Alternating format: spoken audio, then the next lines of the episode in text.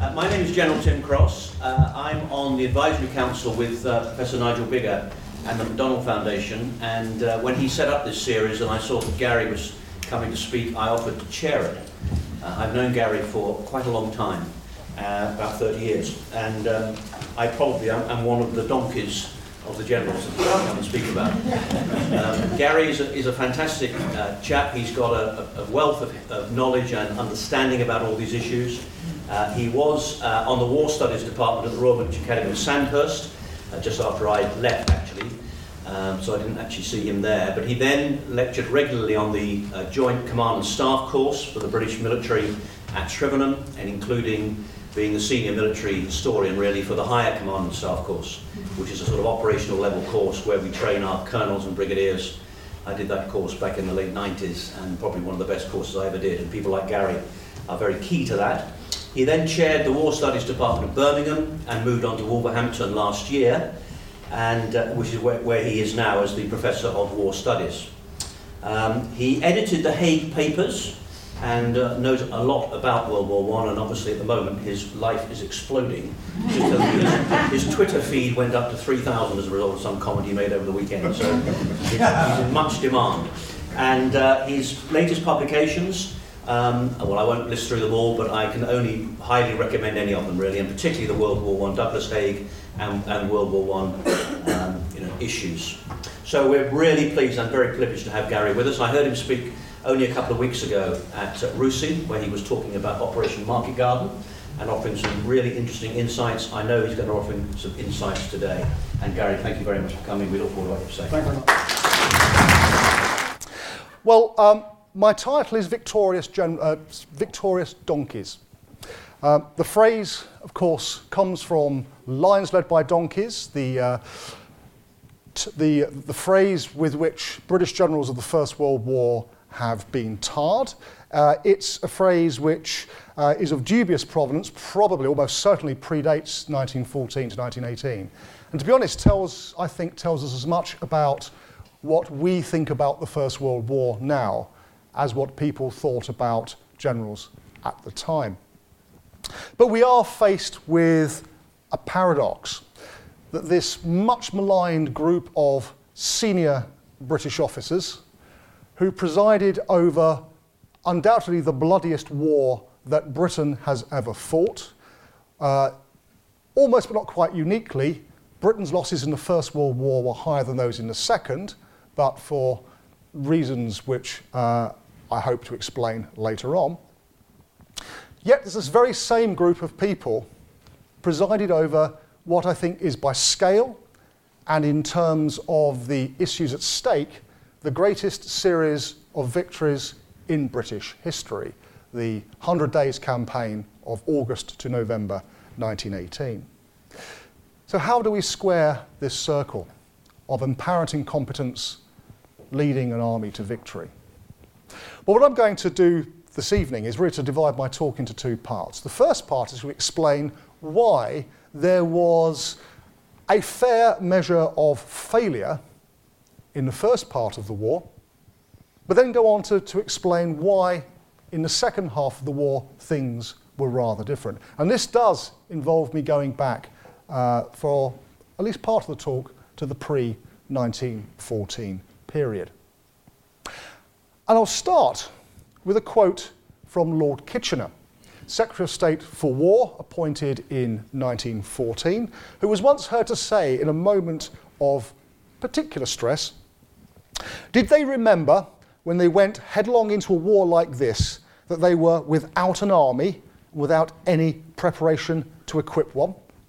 They, of course, being what in the 1914 18 war would have been called the frocks, the frock coats the politicians. And that, I suggest, gets to the heart of the problem that Britain found itself committed to waging a sort of war for which the army was utterly unprepared. It was not of any reasonable sort of size.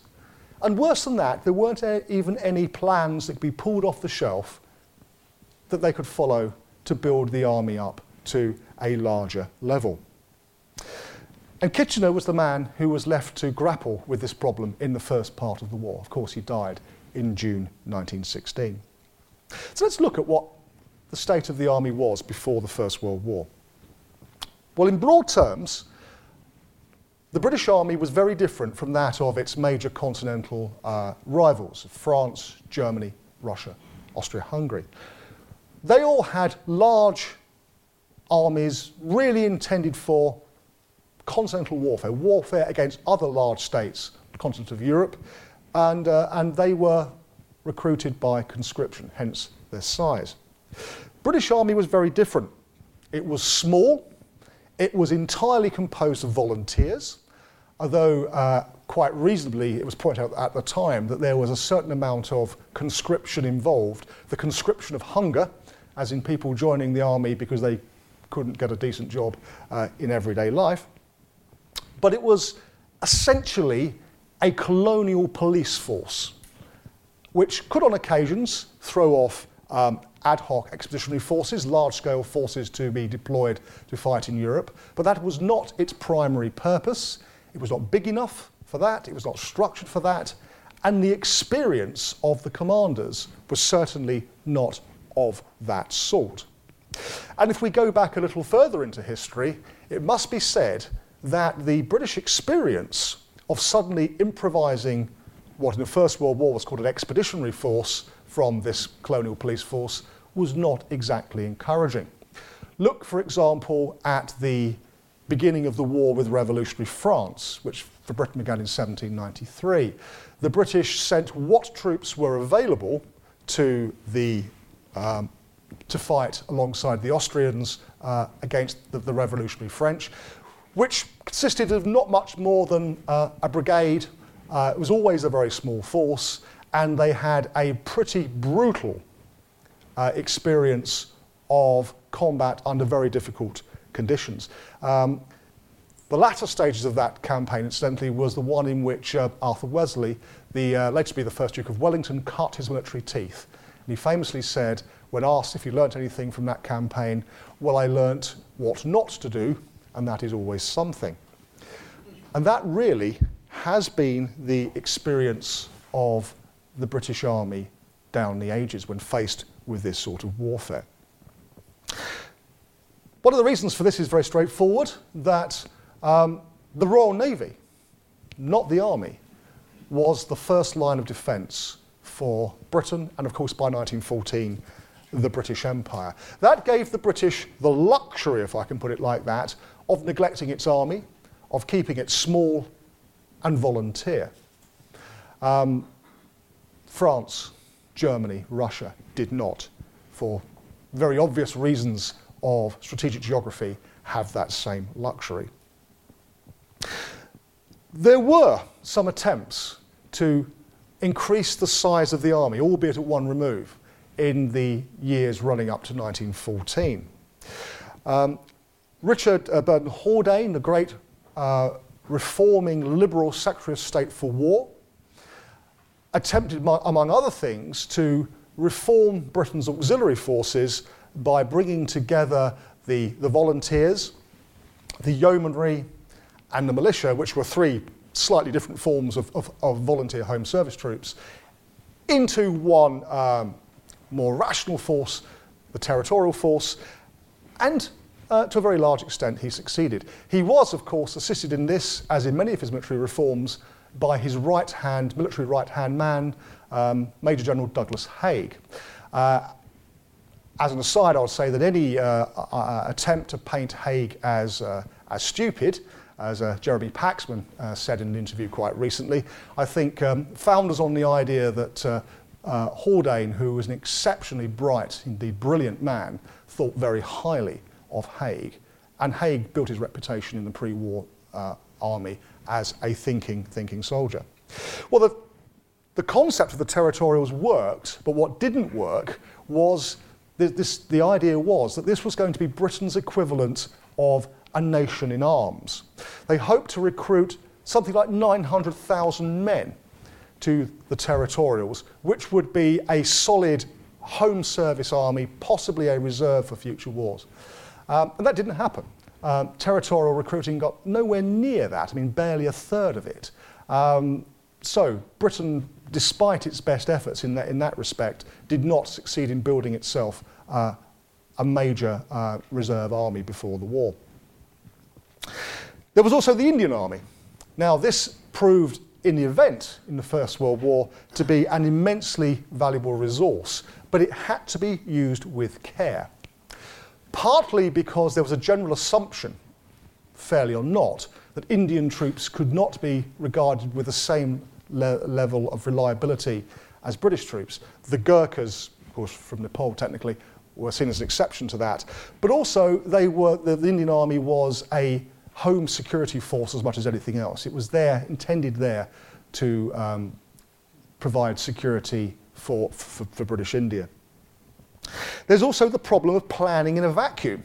When Haldane began to create what became the British Expeditionary Force, um, the idea of having a, a, a striking force of well trained divisions who were kept together and could be sent overseas to deploy at a drop of a hat, where are you going to send them? It could be they would be deployed to Belgium to fight alongside the French. Quite just as, just as plausibly, they could be sent to the northwest frontier of India to defend against Russia. So, planning in a vacuum, never an easy thing for an army to do, was another, another factor involved here. But it all comes back, as it always does, to money. The simple fact was that the army before 1914 operated under severe budgetary restraints. There was, in fact, a fully full-blown mismatch between foreign and what we today call defence policy. What I mean by that is Sir Edward Grey, the British Foreign Secretary, entered into agreements with Russia and France, which did not amount to a full scale alliance, it is true, but at the very least represented moral commitments to support uh, Russia and France in time of war with Germany. And actually, realistically, it was much more than moral commitments. Um, Britain's strategy and security, I would argue, depended very largely on France and Russia not losing the war. Hence, some of you might have seen I had a piece in the Times on, on Saturday uh, taking Professor Niall Ferguson's idea that Britain should have stayed out of the war head on. I simply don't think that was practical politics in 1914. I don't think um, the evidence stacks up today. So you've got a commitment of sorts by Britain to support France and Russia, but what you don't have is the finance, the army, or even the plans to allow armed forces to be built up commensurate with the task that foreign policy had put, in, put, put, put on the table. So ultimately, I think many of the British Army's problems, and specifically the problems of the generals, which I'm going to be talking about this evening, come down to the unwillingness of governments and ultimately British electorates to foot the bill. So, when war breaks out in 1914, the regular army had something like 250,000 men, with about the same, in fact, a few more, in the territorial force. If you count in every single category of soldier, um, you come to something like three quarters of a million, which sounds a lot, certainly a lot bigger than the British Army today, but push this in the, pers- in the perspective that when Britain goes to war in 1914, it's able to put six infantry divisions and one cavalry division in the field in France. Um, the French start the war with 62 infantry and 10 cavalry divisions, the Germans 87 infantry divisions and 11 cavalry, cavalry divisions. In other words, the standing military forces of the British Empire in 1914 were hopelessly inadequate for the type and the scale of the war that was to unfold on the Western Front. And one of the consequences of this is that what I've christened the cult of unreadiness, which the British had seen time after time again, 1793 I've already mentioned, much more recently, 1899, beginning of the Second Boer War, really took Britain by surprise, and they were forced into a pretty sizable, in context, mobilisation to fight the war in South Africa. It happens again in 1914 15, but on a vastly larger scale. And this involves mass improvisation. We see really the only member of Asquith's Liberal cabinet, um, apart from Kitchener himself, with any sort of military experience or military inclinations, Winston Churchill, First Lord of the Admiralty, going out to Antwerp in uh, 1914 to, and he wants to take command of the, of the British forces that are sent there to hold that city. That causes a fair amount of uh, hilarity among his colleagues back in London, the idea of uh, uh, Winston, whose uh, previous military experience had topped out as second lieutenant in the 4th Hussars, uh, asked to be appointed general so he could wage great wars on the Western Front. In fact, um, the Antwerp intervention was quite significant. And I'm not going to go into its strategic, strategic significance at the moment. All I will say is it's a typical example of what should we do? That's a good idea. Let's do it. Is improvisation. Very, very typical of what happens at the beginning of the war.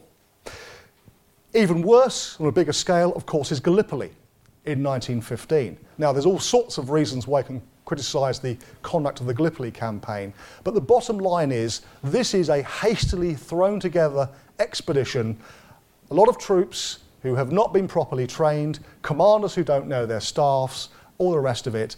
It's frankly um, a military operation which deserves to fail, and it duly does.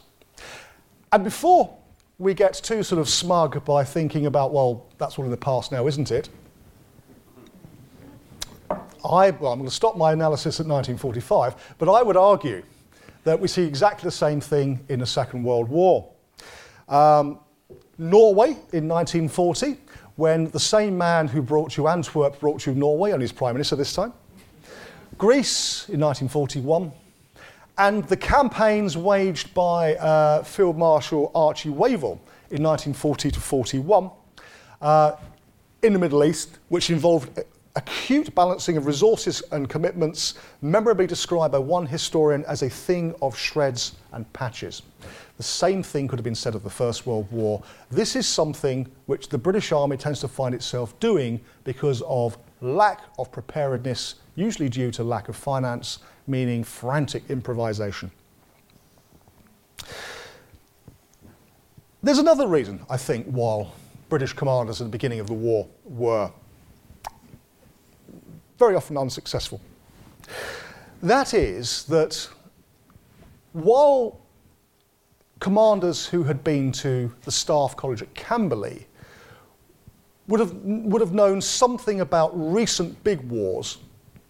Um, so the Russo-Japanese War of 1904 1905 was studied. So was the American Civil War in the 1860s, and of course the uh, the Napoleonic Wars 100 years before. And before you think, well, that's quite a long time ago. The First World War is still studied by by by, by, by British officers to this day because it's got a, a lot of important lessons to, to be learned from it.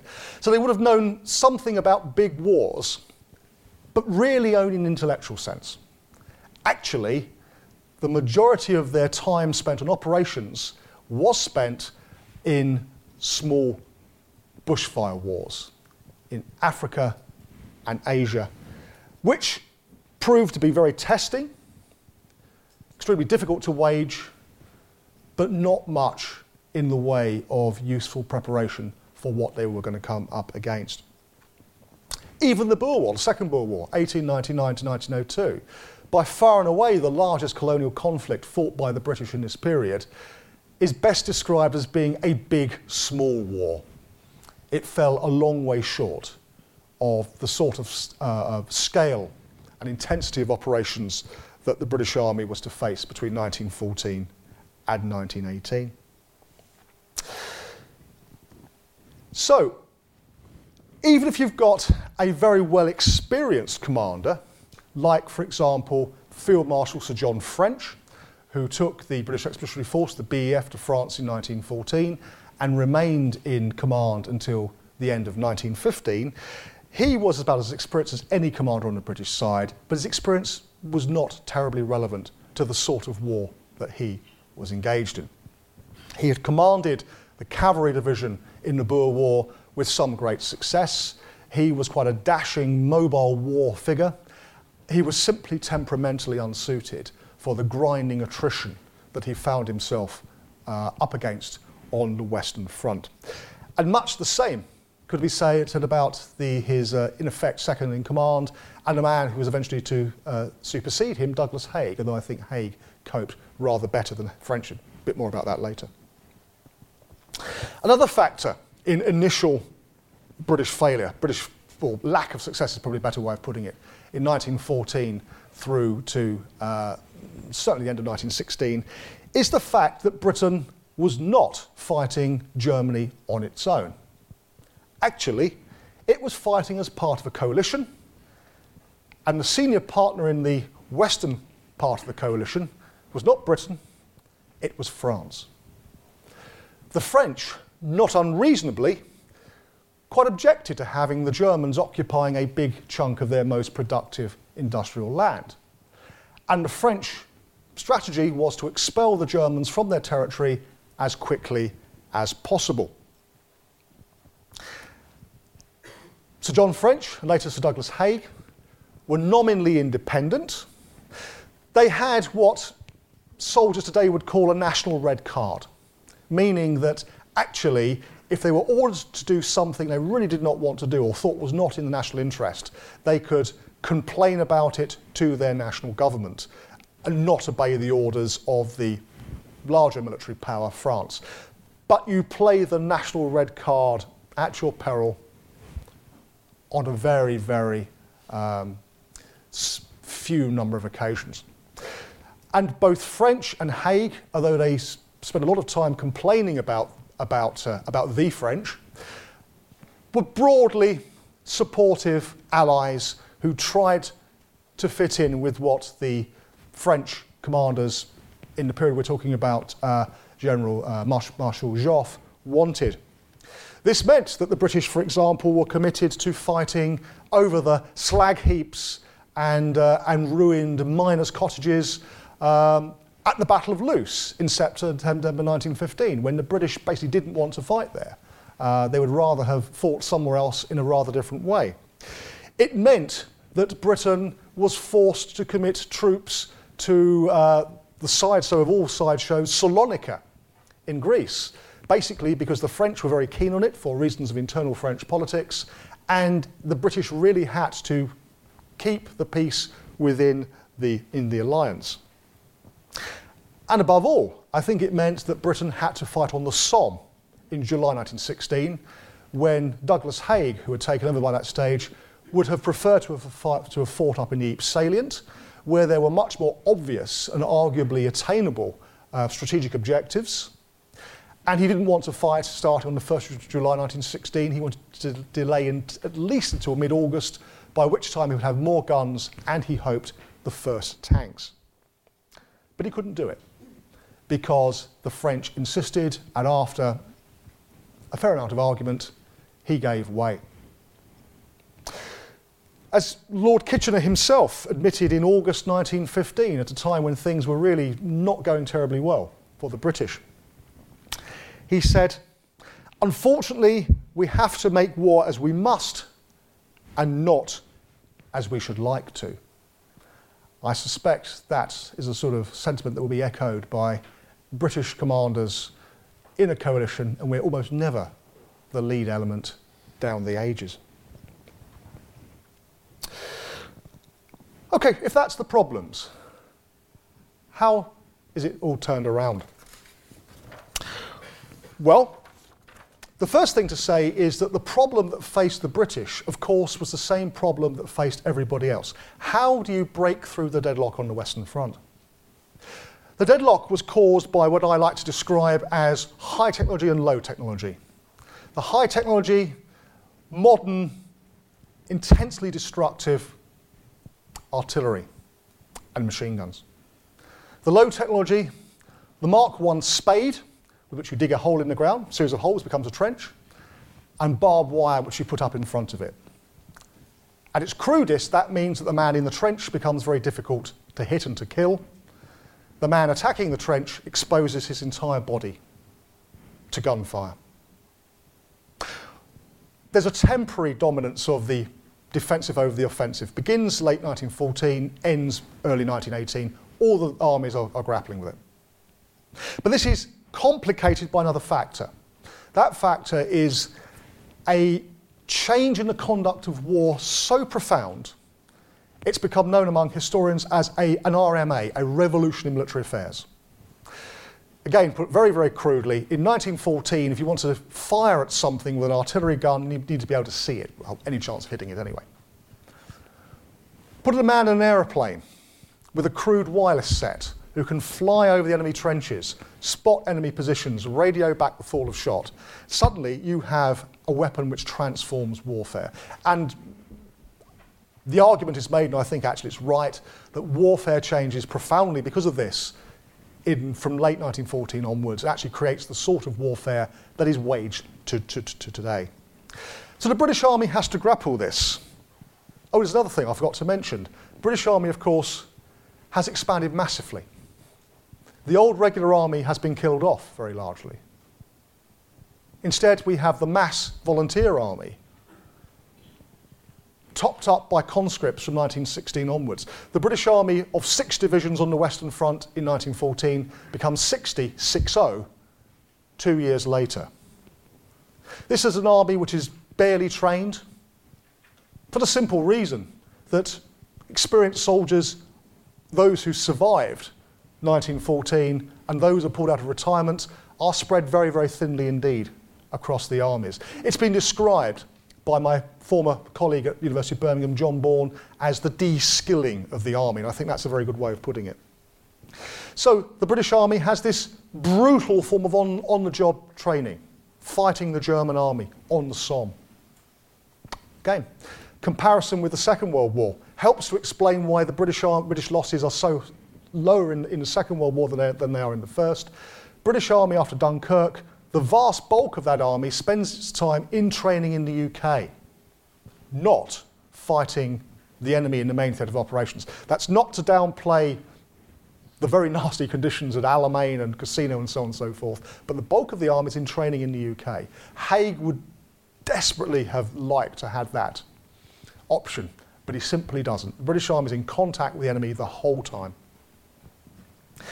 And something which has emerged from this is a debate about the extent to which the British Army and specifically its commanders learned lessons. Not a very accurate way of putting it, but the, the tag learning curve debate has come about. So, to what extent did Haig and other senior generals learn lessons during the First World War? Well, let me just say something about Douglas Haig. Clearly, the most controversial general in British history. I think that only Lord Cardigan of Crimea fame runs him close on, on, on, on that front. A national hero in his lifetime. A villain within about five years, actually. And today, still pretty much a villain, I think, in the eyes of, of most people. He's been criticised as being the archetypal Chateau general. It's worth actually looking in a little more detail at this accusation, because I think there's an awful lot about the problems of command in the First World War. By Chateau General, we of course bring to mind um, somebody sort of sitting miles behind the lines in great comfort, swigging champagne while Tommy Atkins in the front line um, fights and dies among mud and squalor. Now, I think actually they did themselves no good whatsoever in PR terms by locating themselves in Chateau. But of course, the reason they're at, they're at, they're at a place like that has a very practical reason. The closer you get to the, fir- to the front line in the First World War, the fewer troops you can command.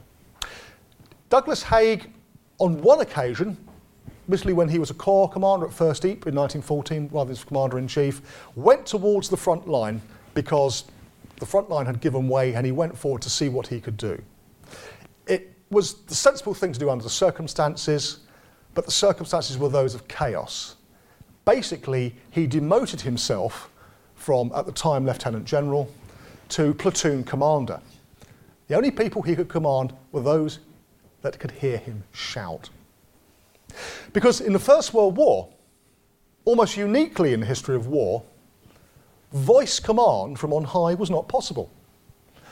At the Battle of Waterloo in 1815 or Gettysburg in 1863, Wellington or Lee could get on their horses and ride round their armies. They were small enough and compact enough to do that, or send out uh, aide de camp on horseback. Fast forward a generation after Haig, Montgomery, Patton, Eisenhower, to get on the radio net and issue orders to frontline units. First of all, you couldn't do that. There were no voice communications beyond the frontline trenches. Brilliant telephone communications up to the, to the front line. Beyond that, they might as well have been on the dark side of the moon when they went into no man's land. So, generals have to be some way back at the end of a telephone to have any chance at all of getting information, getting intelligence. You needed a fairly big place, like a chateau, to install uh, a, tele- uh, a, a, telephone um, exchange.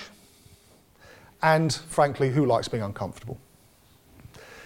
Very noticeably, in the Second World War, British generals, most of whom, of course, had been junior officers in the First World War, went out of their way to avoid any idea that they were chateau generals. Although, interestingly, more British generals were killed in the First World War, many, many more, than were killed in the Second World War. So appearances can be deceptive. But clearly, the likes of Montgomery and, and Alexander had picked up on the bad PR of their predecessors. So, when we're talking about British generals, actually, we're talking about a very large and disparate group of people, perhaps between 13 and 1500 people of brigadier general, one star, as we would say today, up to field marshal, five star across the, uh, across the world. Probably about 12 to 1300 um, on the Western Front. And they could be, have a whole range of jobs commanding brigades, divisions, corps, army, or they could be senior staff officers, or they could run rear echelon uh, organisations, units. Saying, talk about the generals actually is remarkably misleading, but of course I will focus on the fighting generals here. To what extent did they learn? Well, I think we need to start from suggest uh, the point that these men found themselves, when trench warfare came about at the end of 1914, with a set of circumstances which no one really had anticipated. There was no template solution. And everybody, this is just as true, the French army, the German army, was frantically improvising, trying to see what works, discarding that which didn't. Sometimes, it must be said, going down blind alleys by finding things that apparently work but actually did not lead ultimately to success. In 1915, the basic British approach was, if you like, one more heave. The first battle that the British fought under conditions of trench warfare in 1915 was Neuve Chapelle. They gained a great deal of success at the very beginning of the battle, but they rapidly then ran out of steam. Really, because having punched a hole in the German lines, they could then not bring reserves forward in enough time. Why? Because communications were so poor, they didn't know when to commit the reserves or where to send them. The Germans were able to, to plug the gap. And what the British High Command did after that was to examine Neuve Chapelle in some detail. And they came to the conclusion fix that problem, that is, getting reserves to, to the front quickly enough, and we'll be all right next time. The problem was the Germans were equally learning and they were fixing their defensive problems. And so, what we find is a whole series of battles in which the British recognise problems, fix them, or think they fix them, only to find the Germans are one step ahead of them, or one or more steps ahead of them. And this continues, I would argue, until the spring of 1917, when finally the British get their noses in front. At the Battle of Arras in April 1917, for a whole series of reasons, which I won't go into now, but you can ask me in the questions afterwards if you like, the British suddenly, well, not, not suddenly, uh, building on their previous experiences of the Somme and other battles, find themselves able to dominate the battle and start to make the Germans, to some degree, dance to their tune. Could they have learnt this any, quick, any more quickly? Well, possibly, but in my view, this is a slow and steady learning process that really can only be done by experiencing the reality of, of, of battle, the reality of command, and working out solutions on the hoof. The British can be criticised for not listening to their French uh, allies, who in some ways were more advanced. Um, and there's a bit of a, what today we might call the, the not invented here syndrome going on. But broadly speaking, I think the idea that the British generals could have learned any more quickly than they did to be pretty implausible. Um, I suspect it's one of these things, you know, that could only come with, with the, the, the, uh, the, the, the bitterness of experience. What generals actually did, I think, also had to undergo a certain amount of change. The average British general then was really an overgrown regimental commander. Their heart actually was with their troops in the front line. That is why three British major generals, divisional commanders, are killed on one day in September 1915 at the Battle of Loos. That is why orders had to be issued, in fact, before that, forbidding staff officers to go to the, into the front line. Not because they were cowards, but rather they were going to the front line and getting killed. Staff officers were a precious resource which needed to be husbanded, whereas to put it bluntly, regimental officers could be replaced very quickly. Something else which actually doesn't tend to, hasn't tended to register on public perceptions of officers in the First World War. Staff officers had to be held back for a very good reason. It takes a very long time to, to train an efficient staff officer. And so generals, I would argue, found themselves acting in a more bureaucratic fashion and were less able to exercise leadership in the traditional way as a result of the conditions which came to pass on the battlefields of the Western Front. The idea of leading a division from the front, as Ned Pakenham did at Salamanca in 1812, is completely out of the question in the First World War. People try to do it, they're not very successful, and they're probably going to end up getting killed. Instead, some generals increasingly become war managers. Haig, in particular. This is learning how to control resources, to, set, to put them into the right place at the right time, to ensure that sufficient resources are available. It's all a very long way from the heroic, romantic view of what a general actually does. In truth, of course, generals throughout history, or at least some generals throughout history, have always had this function. But increasingly, generals, given the huge size of the British Army, at divisional, you know, division is a, is, is, a, is, a, is a formation of, say, 12 to 15,000 men. Corps level, corps will be two or more um, divisions, or army, which will be two or more corps. They find themselves actually able to take fewer and fewer important decisions. They simply become cogs in an ever greater machine. It was written about uh, General Sir Henry Horne, commander of First Army from 1916 to 1918, that really he was unable to exercise the sort of decision making that in previous years someone of his um, his, his, his, his level in the army and given the size of the force under, under his command would be able to, to do. Instead, you know, he was basically was operating within tram lines. So my suggestion about the way the British uh, commanders improved in the First World War really comes down to this. They had to come to terms with the sort of war the war had become. War in which attrition was the key, battles like the Somme and Passchendaele left actually remarkably little scope for individual initiative or command in the traditional sense by most commanders. Even Douglas Haig, I would argue, his most important role in the Western Front is not the strategic decisions that he took, although obviously he did take some and they were important, but actually it was ensuring that the army was properly trained, that logistics were given proper attention. That relations with the politicians at home and with the French uh, in France were maintained. In short, Haig cannot be compared, as actually the late John Terraine used to, used, used, used to do so, cannot be compared to any of the other great, com- great captains in history. I greatly admire John Terraine's work, but I think he simply got this one wrong. Haig was essentially a 20th century war manager in a way which Marlborough or Napoleon or Alexander the Great simply were not. The nature of command, the nature of generalship had changed dramatically. And it all comes right in 1918. All sorts of reasons for Allied success, but let me just highlight the ones I think can be put down to British commanders. The first one really is Douglas Haig, who um, effectively becomes the most important lieutenant of Marshal Foch, the French general who's elevated over command of all the Allied forces. Actually, he's more of a coordinator than a supreme commander in the Eisenhower sense, but he is very, very important. And Haig becomes one of his principal sources of advice, encouragement, and really the, the commander of, of, of, the mo- of the most effective fighting force under his, under his command. Should actually say by British, I am also meaning British Empire, Australians, Canadians, New Zealanders, so on, uh, are very important as well.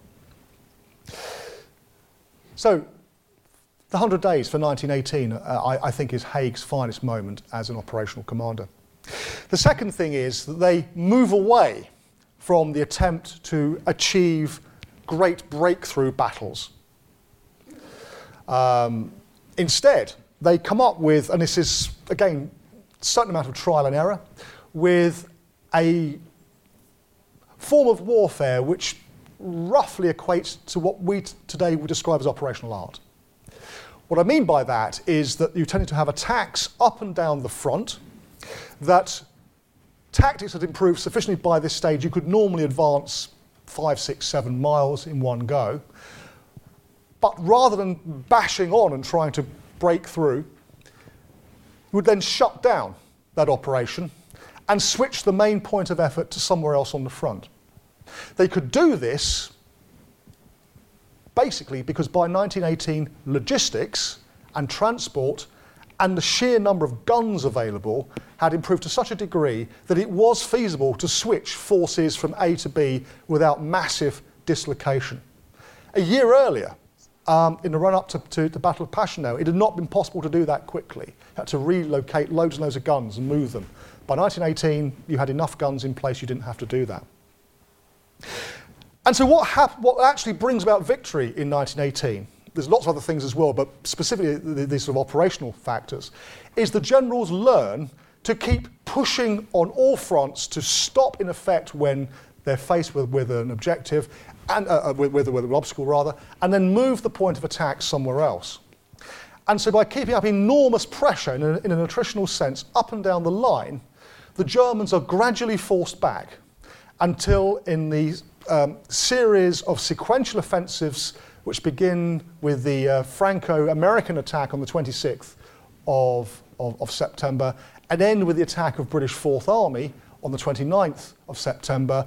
They crack the Hindenburg line, the main German defences, and suddenly the Germans are beyond that and they really don't have a major defensive position behind them. From that point onwards, it's really only a matter of time before the Germans give up. This, I, I should point out, actually means that Haig's cherished uh, denouement of the war, which actually is to use cavalry in an exploitation role, which is by no means a completely ridiculous idea, incidentally, doesn't happen. Actually, cavalry are very effective in 1918, but generally in small numbers to harry retreating German troops. And in some cases, the Germans are retreating so fast, cavalry are being used Allies basically to, to, keep up with them because, because they're, they're, they're running away too quickly. So, in 1918, to conclude, the donkeys, put it like that, have learned their lessons, they've learned their lessons well. They have come up with a form of warfare that is entirely appropriate for the, for, uh, for the, the circumstances of the time and they apply it with devastating effectiveness, certainly far more effectively than their German counterparts when they took the offensive earlier in 1918.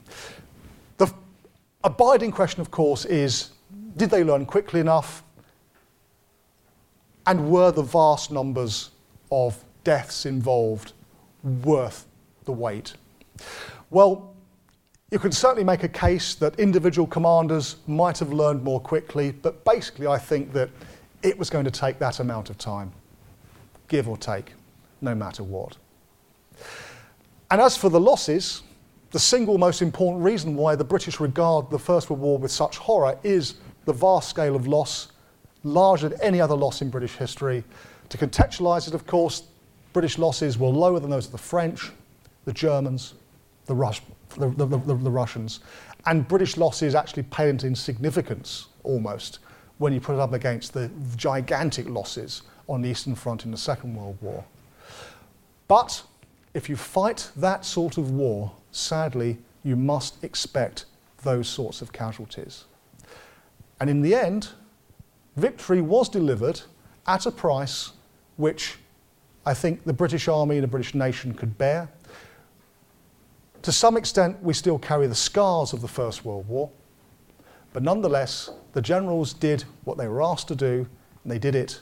And in the end, the fact it was the British, along with their French, American, and other allies, who won the war, rather than the Germans dictating peace in Paris, suggests they did their job effectively. Thank you very much.